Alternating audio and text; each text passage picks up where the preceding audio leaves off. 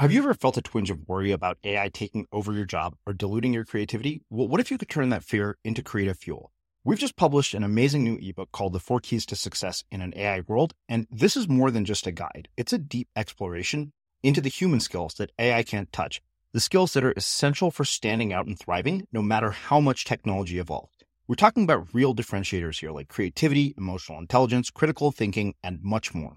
Inside, you'll find actionable insights and strategies to develop these skills, whether you're a creative person, a business person, or just simply someone who loves personal development. This isn't a story about tech taking over. It's a story of human creativity thriving alongside AI. Picture this AI as your creative co pilot, not just as a tool, but a collaborator that enhances your unique human skills. The Four Keys ebook will show you exactly how to do that and view AI in a new way that empowers you instead of overshadows you. Transform your creative potential today.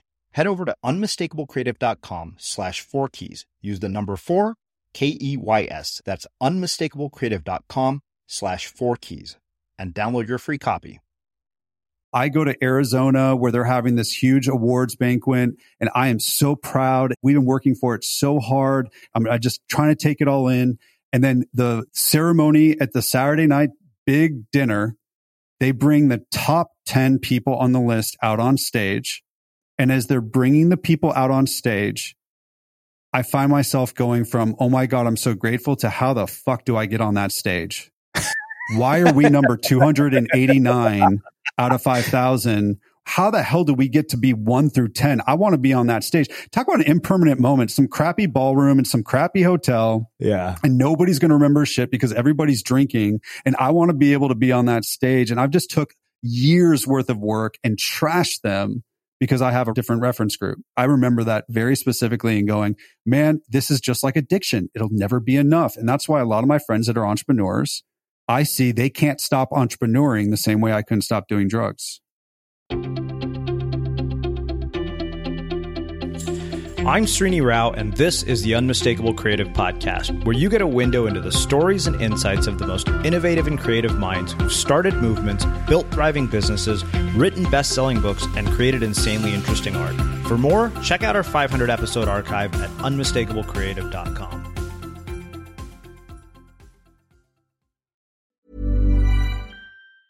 Hey, it's Danny Pellegrino from Everything Iconic. Ready to upgrade your style game without blowing your budget? Check out Quince. They've got all the good stuff shirts and polos, activewear, and fine leather goods, all at 50 to 80% less than other high end brands. And the best part? They're all about safe, ethical, and responsible manufacturing. Get that luxury vibe without the luxury price tag. Hit up quince.com slash upgrade for free shipping and 365 day returns on your next order. That's quince.com slash upgrade. Ever catch yourself eating the same flavorless dinner three days in a row? Dreaming of something better? Well, HelloFresh is your guilt free dream come true, baby. It's me, Keke Palmer. Let's wake up those taste buds with hot, juicy pecan crusted chicken or garlic butter shrimp scampi. Mm. Hello Fresh.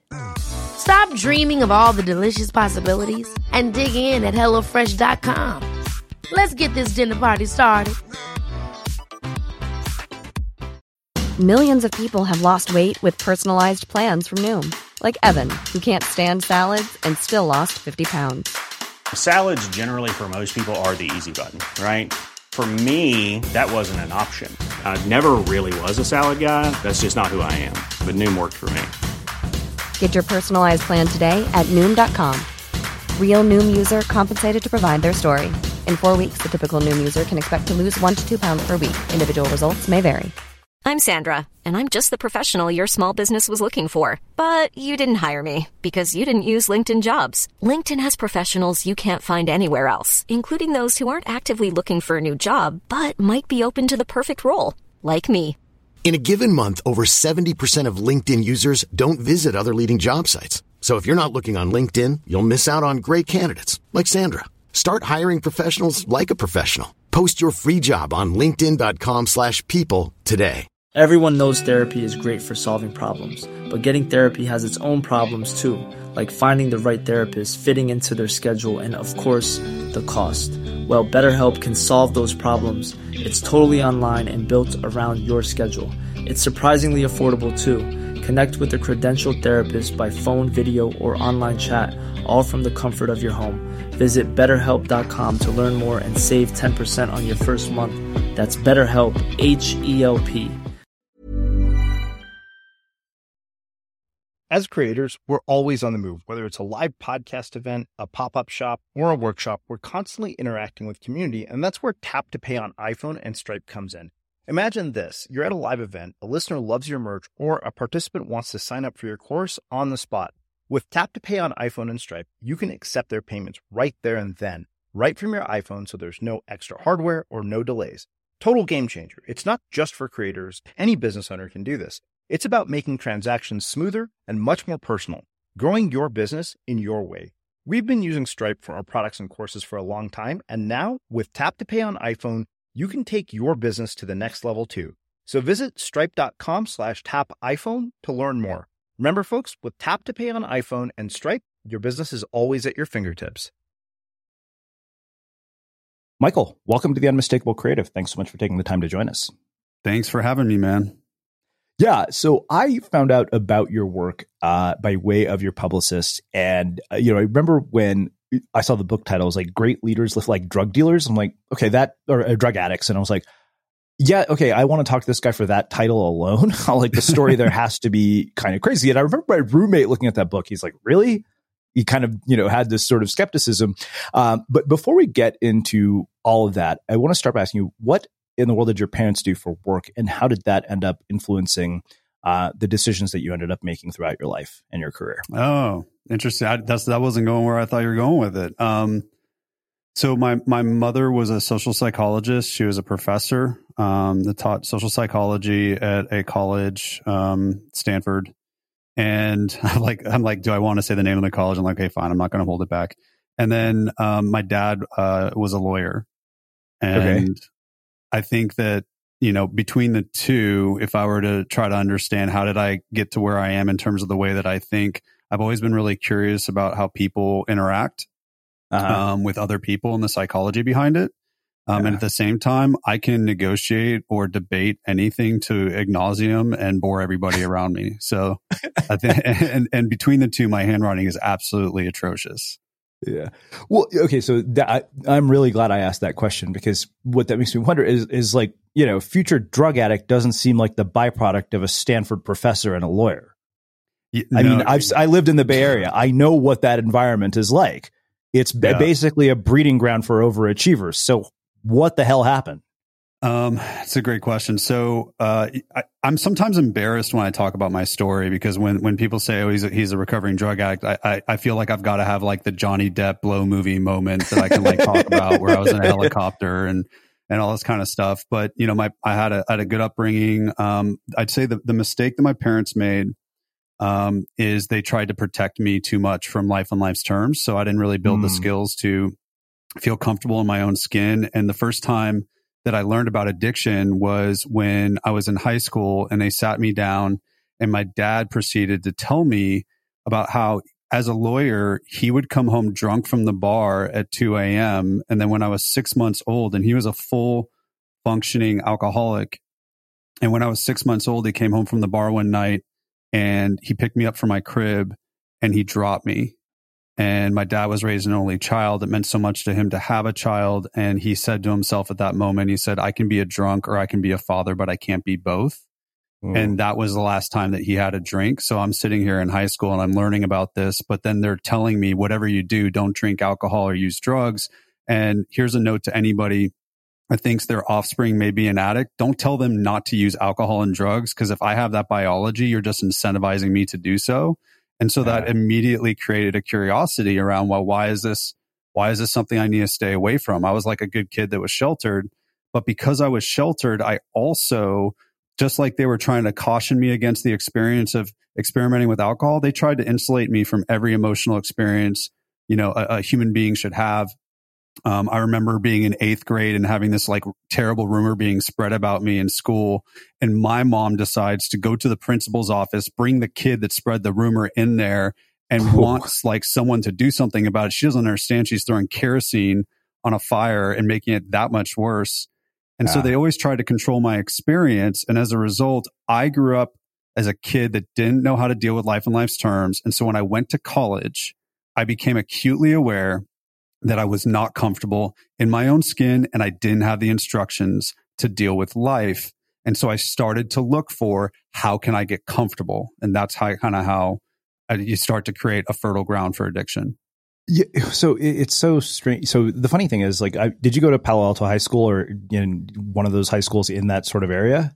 No, I, I grew up in Los Altos, moved okay. to Los Angeles when I was 10, but then um, at college, I went back up north to UC Davis.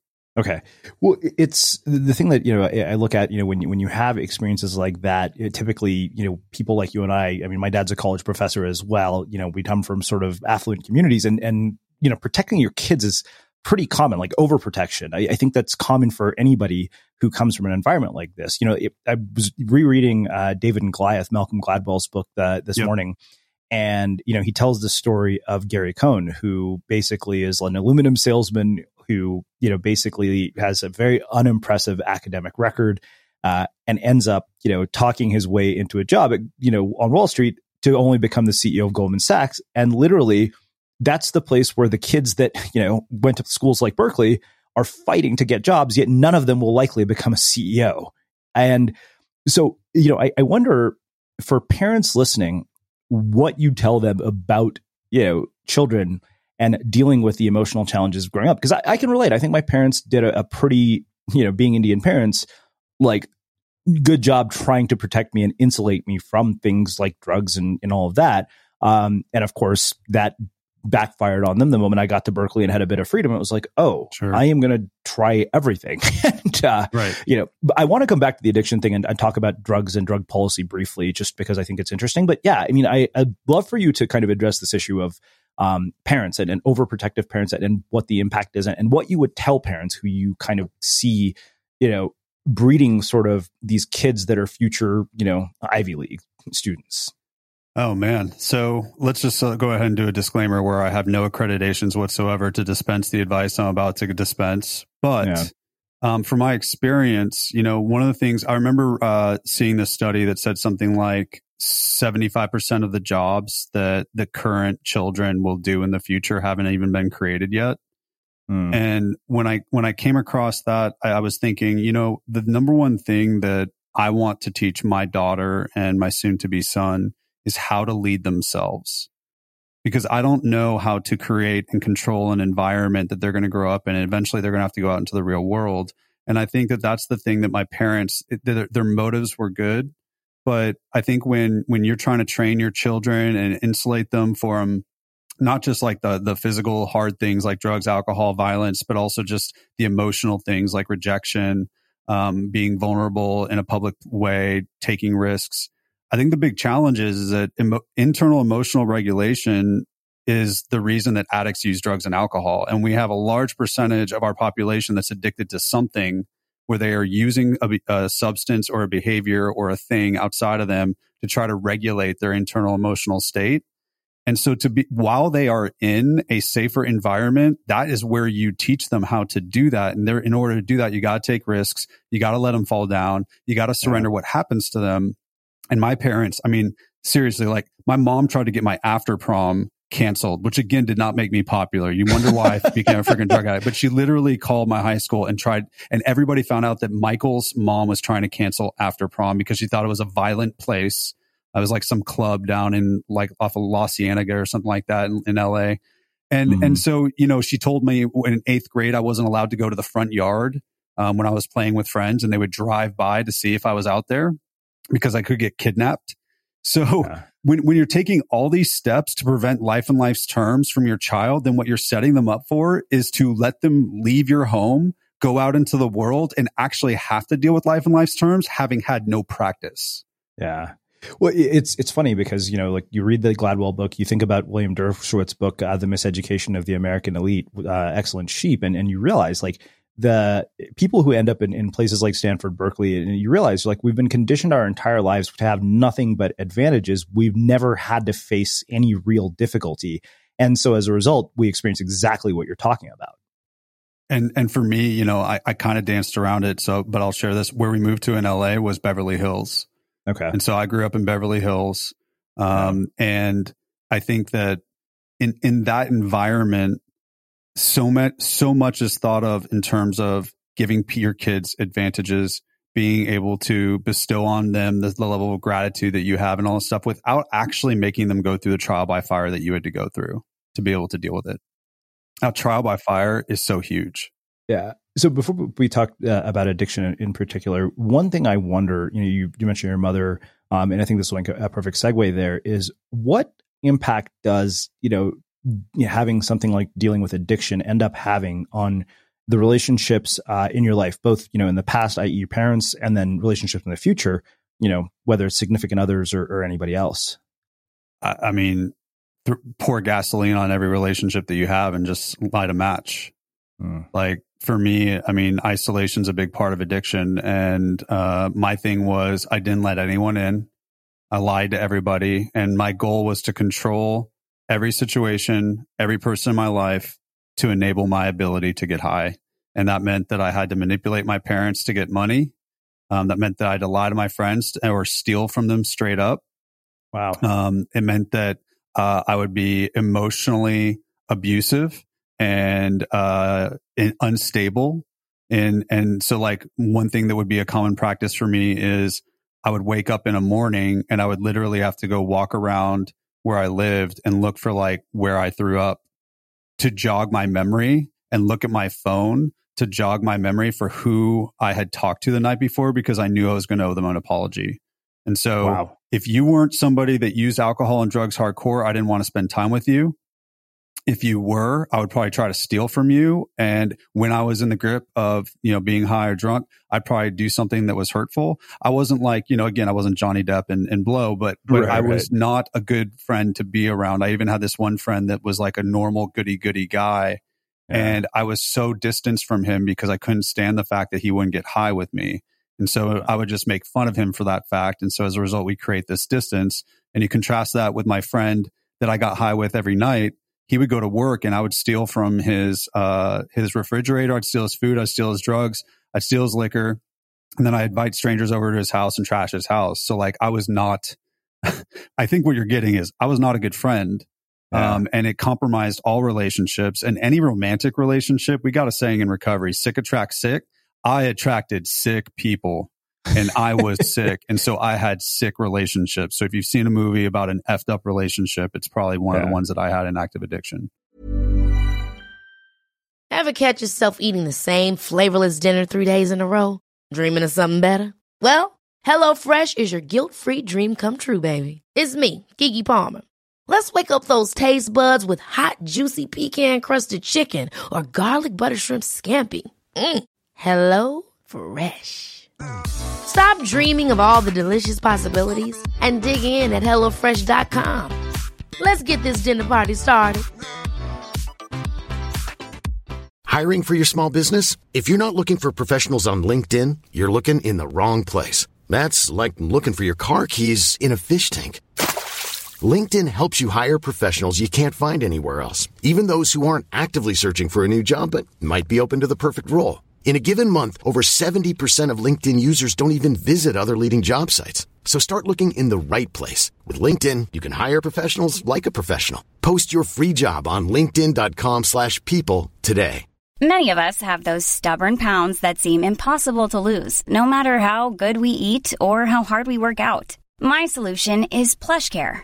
PlushCare is a leading telehealth provider with doctors who are there for you day and night to partner with you in your weight loss journey. They can prescribe FDA-approved weight loss medications like Wegovy and Zepbound for those who qualify. Plus, they accept most insurance plans. To get started, visit plushcare.com slash weight loss. That's plushcare.com slash weight loss. Quality sleep is essential. That's why the Sleep Number smart bed is designed for your ever-evolving sleep needs. Need a bed that's firmer or softer on either side? Helps you sleep at a comfortable temperature? Sleep Number smart beds let you individualize your comfort so you sleep better together. JD Power ranks Sleep Number number 1 in customer satisfaction with mattresses purchased in-store. And now, save 50% on the Sleep Number limited edition smart bed for a limited time. For JD Power 2023 award information, visit jdpower.com/awards. Only at a Sleep Number store or sleepnumber.com. Everyone knows therapy is great for solving problems, but getting therapy has its own problems too, like finding the right therapist, fitting into their schedule, and of course, the cost. Well, BetterHelp can solve those problems. It's totally online and built around your schedule. It's surprisingly affordable too. Connect with a credentialed therapist by phone, video, or online chat, all from the comfort of your home.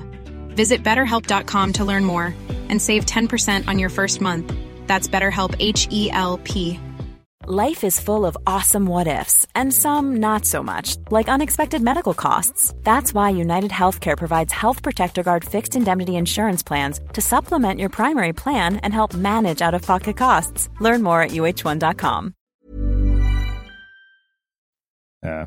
Well, yeah, it's funny. I, I love that you bring up Blow because that's probably one of my absolute favorite movies of all time. I, you know, I get to vicariously experience the insanity of that guy's life. Uh, Right. but you know, so one thing I, I do want to talk about it is, you know, drug use, drug policy. I mean, as an addict, you've probably got a very interesting view on this because, you know, we like we've put people in prison for, you know, like marijuana possession, you know, things Right. that like harsh sentences um, that have literally just torn apart lives. Like, look, I will. Yeah, anybody who's heard the show knows this. I smoke my fair share of weed, I, but like I, you know, I'm not, I don't think I'm an addict. I, you know, it's not one of those things where I can go seven months. I can smoke a joint today, and if there's like no weed available, I'd be a bit irritated.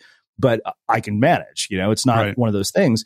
Um, and because you know, I don't know when you grew, grew up, but like I grew up in the sort of you know 80s Nancy Reagan just say no DARE period, and it turns out that all the data around DARE proved that it actually increased drug use, that it Yes. didn't actually work.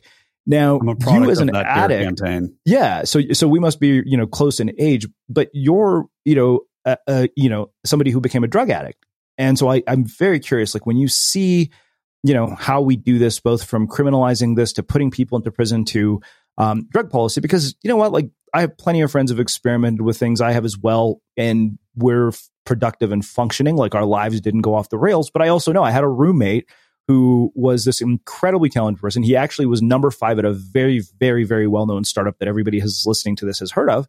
And I remember when I moved in with him, he's like, Yeah, he's like, I'm an alcoholic. I was like, How did Mhm. you end up being, you know, so successful financially and, and, you know, professionally and, you know, how those two things coexist? So I realized like 20 questions in one. But, um, yeah, I mean, so you, as an addict, what is your perspective on, on how we look at drug use in this country? So to to me, I think that um, what the the best way to analyze this is to like just look at alcohol versus weed first, Yeah. um, because I think that's a very tangible um, comparison, especially with obviously reg- uh, it becoming you know legal in different capacities in different states and all that kind of stuff. So Yeah. for for me, it's really simple. Let's start with alcohol. Alcohol is legal, it's accessible, and almost everybody's drinking it. So for me to be able to be successful as an addict um, in recovery, I have to be able to lead myself. I have to be able to use the tools of recovery, specifically for me, a 12 step program to cultivate my recovery, to insulate me from, you know, the access to this, to this drug that does all these different things to me that everybody's doing.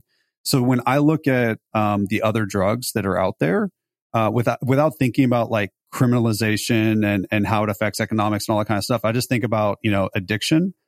I, there's no difference between alcohol and marijuana to me. There's no difference mm-hmm. between these other drugs and alcohol. They're all drugs. They're all something that can make me numb and and and, and make me numb out life on life's terms. And you know, one of the arguments used to be that that marijuana or, or weed is a gateway drug. Dude, I got news for you. We all are using the gateway drug, and it's called a smartphone. It's something outside of us that Yeah. numbs us. I mean, how many people don't know are, are feeling antsy when they're bored or waiting for someone? They immediately Totally. start looking for notifications to like flag down on their phone. So we all have a gateway drug.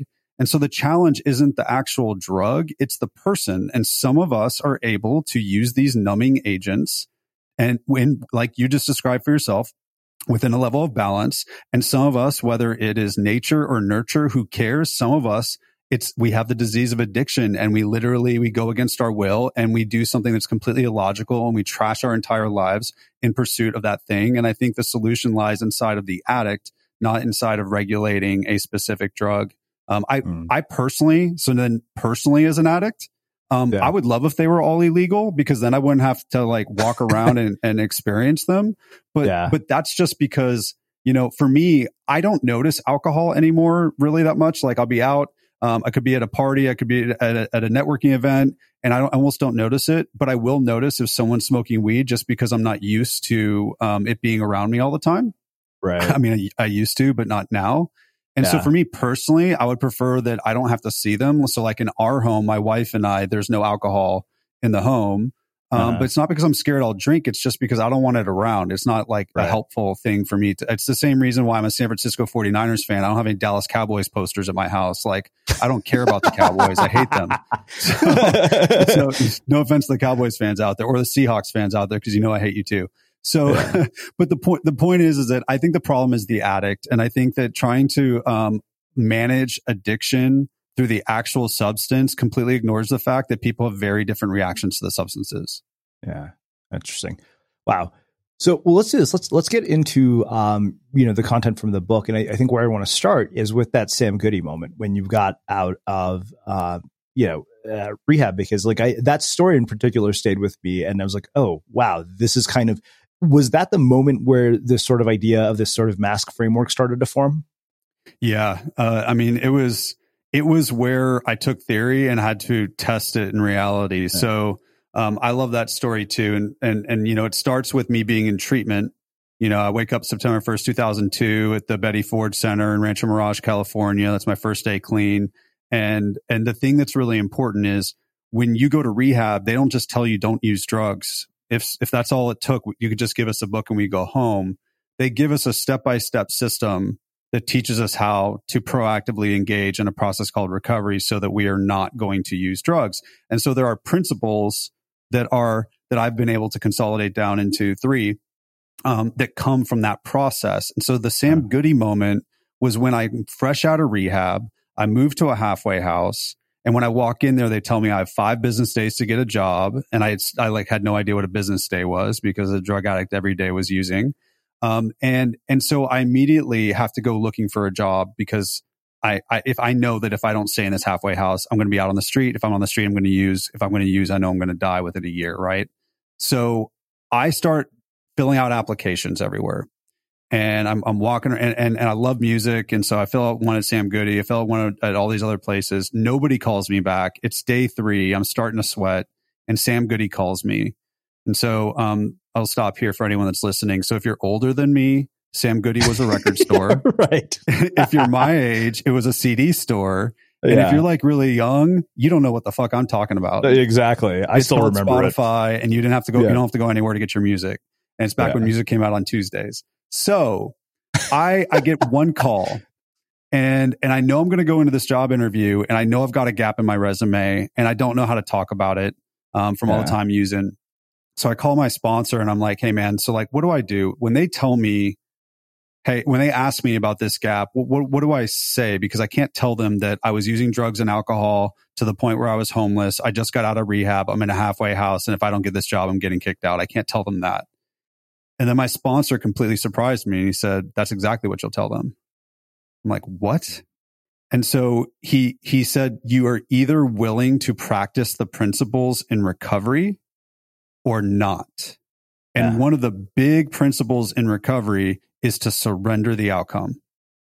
Ah. And so in that example, I had to go into this job interview and be willing to own something that nobody in their right mind would want to own. And I had to let go of the result. And the only reason I was willing to do that was because my sponsor was the only person that I thought could help me not die.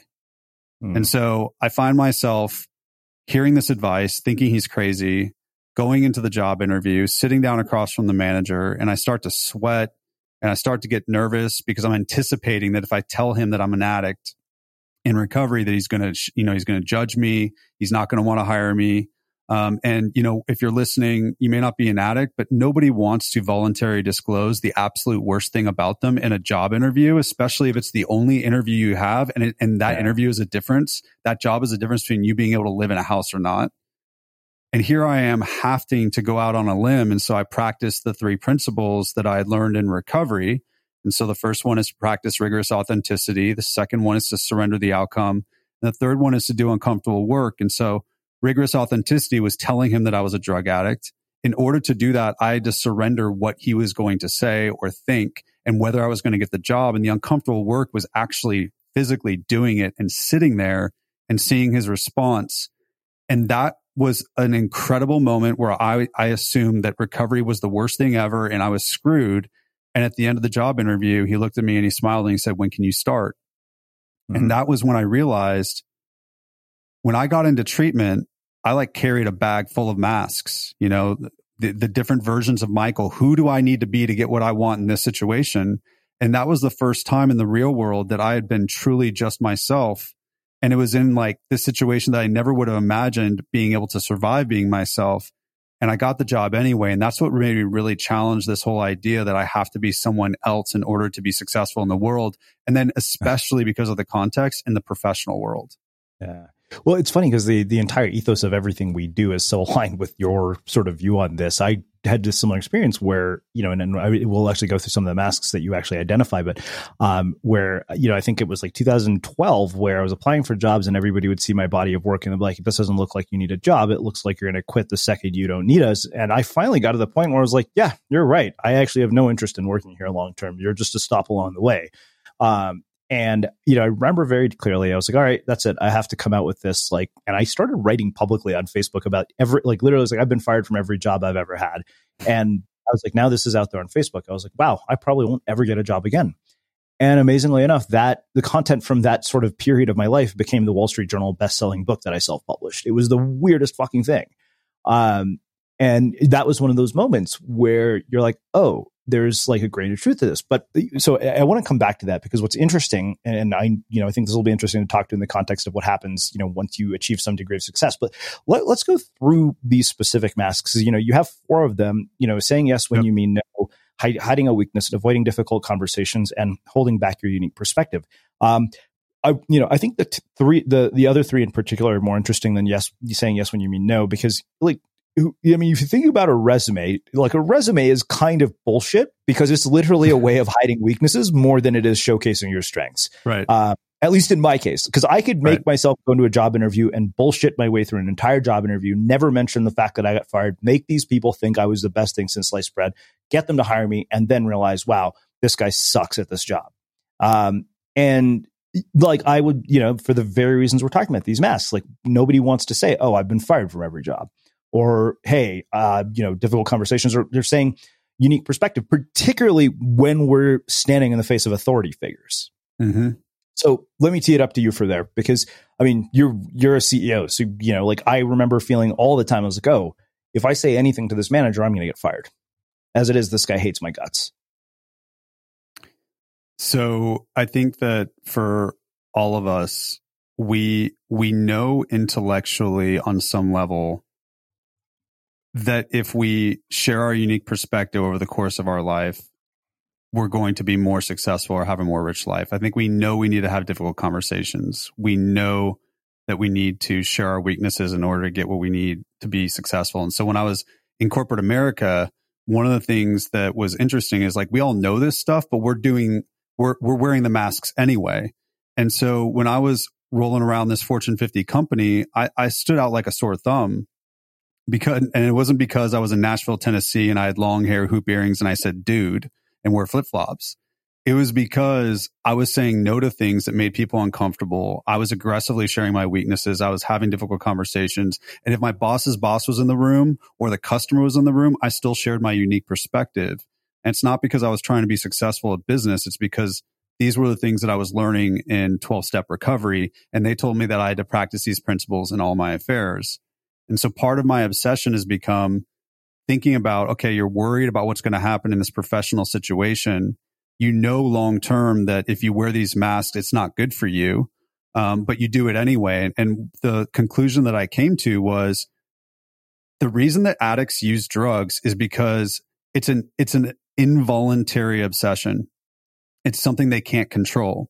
It isn't, it defies logic. And so what I realized was even though like we know we need to say no, we know we need to share weakness, we know we need to do these things. I believe that most of the leaders in this world are addicted to their masks. And the reason that we talk about authentic leadership and we don't have authentic leaders or companies or brands is because we've misdiagnosed the problem. We keep saying, be authentic, be authentic, the same way they told me just stop using drugs, just stop using drugs. an addict does not stop doing their addiction until you tell them what to start instead.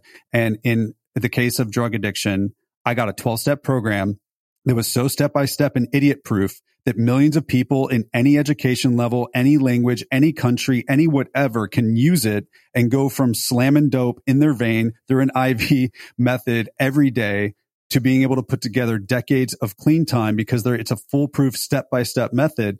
But we don't have the equivalent for how do you actually take off the mask in these situations. So what we're left with is the fear the fear mm. of how is this going to go? What is this person going to think? What will they say about me? How will this affect my promotion? How will I be able to keep my customer? What are people going to say online? We worry about these things. And, and what we don't realize is we are addicted to the mask because that's what makes us manage the fear. The same way that drugs and alcohol help me manage my internal feelings is the same thing that we're doing. And it's to our detriment, but we, we just don't know how to stop. Mm, wow. Yeah. So the the interesting thing is that you know you've been in a position where you're CEO, you know, uh, of a company that has done extremely well financially, and you know, having been in a position now like where I've raised investor money, I've had the book deals with publishers. Um, recently, I was on a Netflix documentary that ended up, you know, like just kind of going way more crazy than people thought it was going to. It hit the top ten on all of Netflix and number one in India, and one of the things that I think was very interesting for me as, you know, you get any sort of degree of success, whether it's from investors, whether it's from you know publishers, is that at a certain point I began to see I was like, okay, you know what? All of my behavior is also a reflection on all of the people who have put their trust in me and who have invested me, mm-hmm. in me in some way or another. Not just those people, but the people who listen to our show, so that you know you know, and if I'm like off the rails, then that reflects poorly on them. And I think where I'm trying to get with this, and you probably might be the most qualified person to answer this question because I've asked it in some form or another before, is there's a sort of fine line between being vulnerable and taking off mm-hmm. your masks and being a train wreck. Um, and I know because I've crossed the line where, you know, my Facebook feed was literally like me just, you know, using my audience as my therapist. You probably have a very unique perspective on where that line lies. So that's a great question. And um, one of the things I'll usually uh, illustrate when I talk about this is when I go do like speaking engagements, um, sometimes someone will like pull me aside and be like, look, I'm all about authenticity, but some of my people on my team are immature a-holes. So I don't want you just giving them permission to be immature a-holes. and so what I'll do is I'll integrate into, into how I talk about this. Do you remember the movie The Mask, with, ironically, with Jim Carrey? Yeah, I do. I, I don't remember so, if I ever saw it but I, I know well, so he puts about. on the mask and he's kind of this, his true self comes out. He's this funny, um, fun loving guy. But then the bad guy in the movie puts on the mask and this absolute monster comes out. Yeah. And so when we take off the mask, we show what's really the real us underneath. And then if we keep the mask off, we get a feedback loop on whether the real us works for us in the real world. So I'll give you a tangible example. Um, being in corporate America in a Fortune 50 company, um, I was real about being a recovering drug addict, and and I was really open with that. And um, people thought that, that might be irresponsible. It could hurt my success. In fact, someone did start a rumor that I had relapsed. They were competing with me for a promotion. It still didn't hurt me. So I learned like, okay, this didn't hurt me, but did it help me? Well, you know what? Over that period of time, people connected with me more. Um, I had different people within the company who seek me out because they wanted to get help for their addiction. And so it was like, okay, so being vulnerable here really worked. But then an example of where it didn't work is, and this is uh, really embarrassing to admit, um, after I gave my TED talk, Great Leaders Do What Drug Addicts Do, um, I was feeling myself and I thought I was Tony Robbins for a minute. And I started trying to have interventions on my friends because I just wanted to quote unquote be authentic. And so I have three best friends in recovery Kate, Charles, and Toby. And I find myself over the course of like the next six months after my TED talk, like unsolicited telling them what they need to do to improve their lives. And each one, and it's what I thought, and I was being real, but each one of them telling me, Hey, you're being an asshole. Stop being so arrogant and assuming that you know what I need to do. I'll ask you if I have a question. What we do in 12 step recoveries, we share our experience. We don't tell people what to do. And so what I realized was by keeping the mat, I had an opportunity right then and there when I got that feedback to put the mask back on, right? And I said, yeah. oh, well, you know what? I don't have that weakness. I'm going to hide this weakness. I don't have that weakness. It's your problem, right? But if you keep the mask off, you get to deal with the accountability of the feedback loop. And in this example, I realized three of the people that I love in the world the most, I was acting in a way and thinking in a way that was hurtful to them, which was actually violating my more important value of like loving my people. And it gave me the opportunity to change. It gave me the opportunity to grow, to go, okay, so let me get curious about why I'm doing this. Oh, I'm actually f- scared they're going to have pain or a negative outcome. Okay. And what are some tools that I can use to, to make this better? Because I actually want to change that part of myself. So in the one example with Dell, um, showing my true self, it worked and it's great and that's awesome. And it's still, I, I got hurt, but I didn't get hurt that bad. And then the other example, as long as I keep the mask off, the real world is going to give me a feedback loop. Like if it's, if, if being true to myself is walking naked through a supermarket, I'm going to get a feedback loop. The world is going to tell me if, as long as we're in the US, that's not okay. Uh, maybe if I'm wearing a physical mask and I'm naked, they're cool with it. But, but, but I shouldn't have made that it joke. might be. but like I'm going to get a feedback loop, right? And and and and as long as I remain open, I'm going to be able to grow and learn through that. So I think that it's about it's about willingness to not only um, practice rigorous authenticity, but it's also about surrendering the outcome and doing the uncomfortable work to grow to be your best self. Yeah. Well, let's do this. Let, let's talk about what you call the mask free system. I mean, you've alluded obviously to the, the principles of rigorous authenticity, surrendering the outcome and doing uncomfortable work. But, you know, that's one component of it. But you talk also about the sponsor in a society full of mask free leaders. Can you expand on the other two? Yeah, absolutely. So, um, there are three legs to the stool in a 12 step program and 12 steps, the most common uh, solution for addiction recovery. So you get the 12 steps, which is a system you get a sponsor, which is another addict that's worked the 12 steps that's willing to guide you through them. And then you get to go to meetings, which are very popular in movies and all that kind of stuff. So though they all have a purpose and they work together. And if you take one out, the whole thing doesn't work. And so when I was studying masks, I developed a mask assessment because the only way that an addict ever changes is if they know that there's a problem. And so we created this mask assessment. I've worked with Google and Dell and like really big companies, and I've assessed over a thousand, uh, 1500 leaders at this point. And we started with 50 masks and we were able to get down to those four. And we said, okay, so how do we practically help somebody achieve, if it's mask addiction is the problem, how do we help them achieve mask recovery?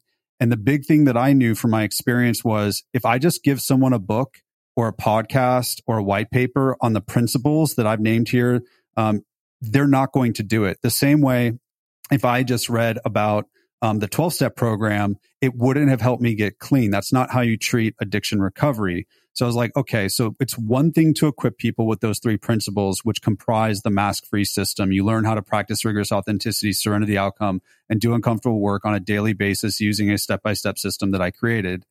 But in order for that to actually work, you need a guide, you need a sponsor. And here's the great things Uh, the great thing about sponsors sponsors are the best leaders in the world. They are better than CEOs, executive coaches, mentors, any sort of coach. They're the best leaders in the world because what a sponsor does is they lead you by sharing their experience, trying to overcome what you're overcoming, but they share with you as they go. They share their failures. They motivate through vulnerability. They say, Hey, I, I try to do this thing. So like I try to not go to meetings and I relapsed. So you can learn from that experience. So sponsors actually just lead by showing you how they lead themselves. And so in the mask free program, you can learn the mask free system, but you need a mask free sponsor that's going to guide you and show you how to implement it by being a facilitator and by sharing their experience. But even that isn't enough to help you overcome a masked world and mask addiction. And so you need to be able to join the third leg of the stool, which is a mask free society. And that's where we have like on Monday night at six central, we have um, every uh, a group coaching with everybody in the mask free program. And we find ways for people in the mask free program to connect because here's what happens in a 12 step program. I go to my home group in a 12 step program with other recovering addicts two, two hours out of the week. And that is enough to insulate me from the values of the terrestrial world where I spend 40, 50, 60 hours. I need to be around other people that share my values. So when my people in recovery say, Hey man, we don't use and we surrender. And then I go into my house and I watch TV where there's alcohol commercials or I go into work and everybody's trying to control outcomes that they can't control. I'm able to remember, Hey, I want to be part of the tribe of the recovering people. So I'm going to execute their values and they're kind of like walking into those domains with me. Well, same thing with the mask free program. We're living in a masked world where everybody's addicted to the mask. They're doing those four things. So you need to surround yourself with other people that are working a mask free system with a mask free sponsor so that you're able to take their values with you into these situations where you're tempted to wear a mask. Mm, wow. Well, let's um, talk about the sort of final chapter of this. I mean, you've been successful, you know, I think financially at a level that most of us, you know, couldn't have fathomed. You kind of, you know, it seems like you've gone from, you know, middle ground to rock bottom to like the heights of your career. And, you know, having grown up in the environments you did, looking at a place like Beverly Hills, you know, looking at the privileges community, like how has all of this shaped your own, you know, sort of consciousness around money and wealth? So that's a great question. You know what makes me rich is uh, something that's available for free, and that is my recovery. And wow. and that's because I was taught very early on that recovery is about the the inside. It's not about the outside. And so growing up in Beverly Hills, and I always just feel bad even saying that because I feel like people have so many different uh, perceptions of that. But like growing up in Beverly Hills, I saw a lot of people that had a lot of stuff that weren't happy, and you see a lot of people that have that have the things that everybody else wants. Um, you know, kill themselves or make terrible decisions. And so I learned really young that uh, material things um, can prevent pain. So if you can afford healthcare and you have a healthcare issue, that's great, but it doesn't buy you happiness. And so I lost everything. You know, my parents cut me off and and all that kind of stuff in, in active addiction. I've been on my own ever since. And in recovery, I had to work, you know, uh, minimum wage jobs and all this kind of stuff. But I was getting rich in early recovery because I was learning how to be comfortable in my own skin. I was learning how to be comfortable and sat and satisfied with being in the moment and and practicing rigorous authenticity surrounding the outcome and doing uncomfortable work. And at the same time, I am an addict. I'm wired that way. So it explains why when I got a big promotion, a big raise, I suddenly decided that I had to buy every single DVD that was ever made. And I lined my entire house with all these DVDs that I don't think I ever watched once. Yeah. And and now I wonder if like I should keep them like, you know, because it'll be the next baseball card. I don't know. But I, I started to try to I had 20 pairs of jeans, you know, and and I wasn't I, I made twenty thousand dollars a year my first year in recovery, my first year or two. I was making sixty thousand dollars a year and I had twenty thousand dollars in debt. I had more debt when I was making more money because I started to think that I could buy happiness. And I'm really grateful for that experience because by the time I worked my way up through the corporate ladder, risked everything I had and maxed out my credit card and drained my 401k to start my startup. And then as we grew and then we sold to a publicly traded company, by the time I was able to be in a position where I had some resources, the thing that I was able to know was that they weren't going to make me happy. In fact, um, I was very fortunate enough to be able to buy a dream house that I'd always dreamed of. And I took a video um, one of the first nights I was there and I said, I know that within a year, this won't make me happy. Yeah. So, so let's lock in the enjoyment of being in a home that has, you know, the different features that you wish that you'd had and also know that it doesn't matter and it's not happiness because when I first got clean, I walked into my sponsor's house to work steps. He had a beautiful house, a beautiful car, a beautiful wife. And I said, dude, you have the life I want. And he said, it's not mine. It's on loan from God and he can take it at any point. And the real gift is I can still be content. And I was like, shit, I want that because I grew up with people that had all the stuff that my sponsor had and they didn't have that level of happiness and peace. I wanted that. So by the time I actually was really, really fortunate and lucky enough to get that stuff, I have a loose relationship with it. And I understand that that's not what's going to make me happy. Well, I think the what I what I appreciate so much about that is there's an acknowledgement of the sort of diminishing permanence to everything in our lives. You know, whether it's wealth, whether it's you know status, like you know, I I remember exactly what you experienced. Like, you know, people always think, oh, you know, like I'm going to accomplish this thing in my career. Like, oh, I got a book deal with a publisher, and I got a book deal with the best publisher in the world. You know, and like you know, these are like the the people that have been my guests, like Seth Godin and Simon Sinek, like you know, like are icons within Right. probably 90 days, the buzz wore off. And my, and I remember I asked, I think a psychologist, uh, Sasha Heinz and I were talking about this and she said, what happens is your reference group changes. Um, she's like, now your entire reference group is a bunch of people who have published books and published books that have sold more than yours are. So suddenly you feel like a loser in comparison. And so, and she said, and the thing is that that's the thing. It's this just never ending, ending cycle. That's why I say, you know, they should actually just call the hedonic treadmill the hedonic hamster wheel. Yeah, or or the hedonic torture chamber. Yeah. Um, because dude, you know, you t- you saying that I'm reminded of um I didn't understand, you know, the Inc awards chart the fastest growing com- private companies in the US, right? And and so everybody wants to be in the Inc 5000 and I remember when we were building our startup, I didn't understand how they measured that growth. And so I um, inappropriately in like 2011 told my team that we were going to be in the top 10% and then I realized that they needed 3 years and a base year of 100,000 revenue. Anyhow, point is, is that three years later, we actually finally, I've been working for it so hard. We finally, our first year of eligibility, we're on the Inc. 5000 list and we actually make the Inc. 500. So we're in the top 10%. Actually, we're in the top 5%. And so I go to Arizona where they're having this huge awards banquet and I am so proud. And I, we've been working for it so hard. And I, I took a team member and I'm, I'm, just trying to take it all in. And then with the, the ceremony at the Saturday night big dinner, they bring the top 10 people on the list out on stage. And as they're bringing the people out on stage, I find myself going from, oh my God, I'm so grateful to how the fuck do I get on that stage? Why are we number 289 out of 5,000? What, did, what, do, how the hell do we get to be one through 10? I want to be on that stage. Talk about an impermanent moment, some crappy ballroom and some crappy hotel and Yeah. nobody's going to remember shit because everybody's drinking. And I want to be able to be on that stage. And I've just took years worth of work and trashed them because I have a re- different reference group. So like I remember Totally. that very specifically and going, man, this is just like addiction. It'll never be enough. And that's why a lot of my friends that are entrepreneurs, I see they can't stop entrepreneuring the same way I couldn't stop doing drugs. Wow. Well, I I think that makes a, a perfect place to to wrap yeah, our conversation up. So I want to finish with my my final question, um, which is, and, and it's funny because I think you and I will be very aligned on on how we both answer this. What do you think it is that makes somebody or something unmistakable? Man, I probably should have prepped for that question knowing your podcast, and I actually didn't.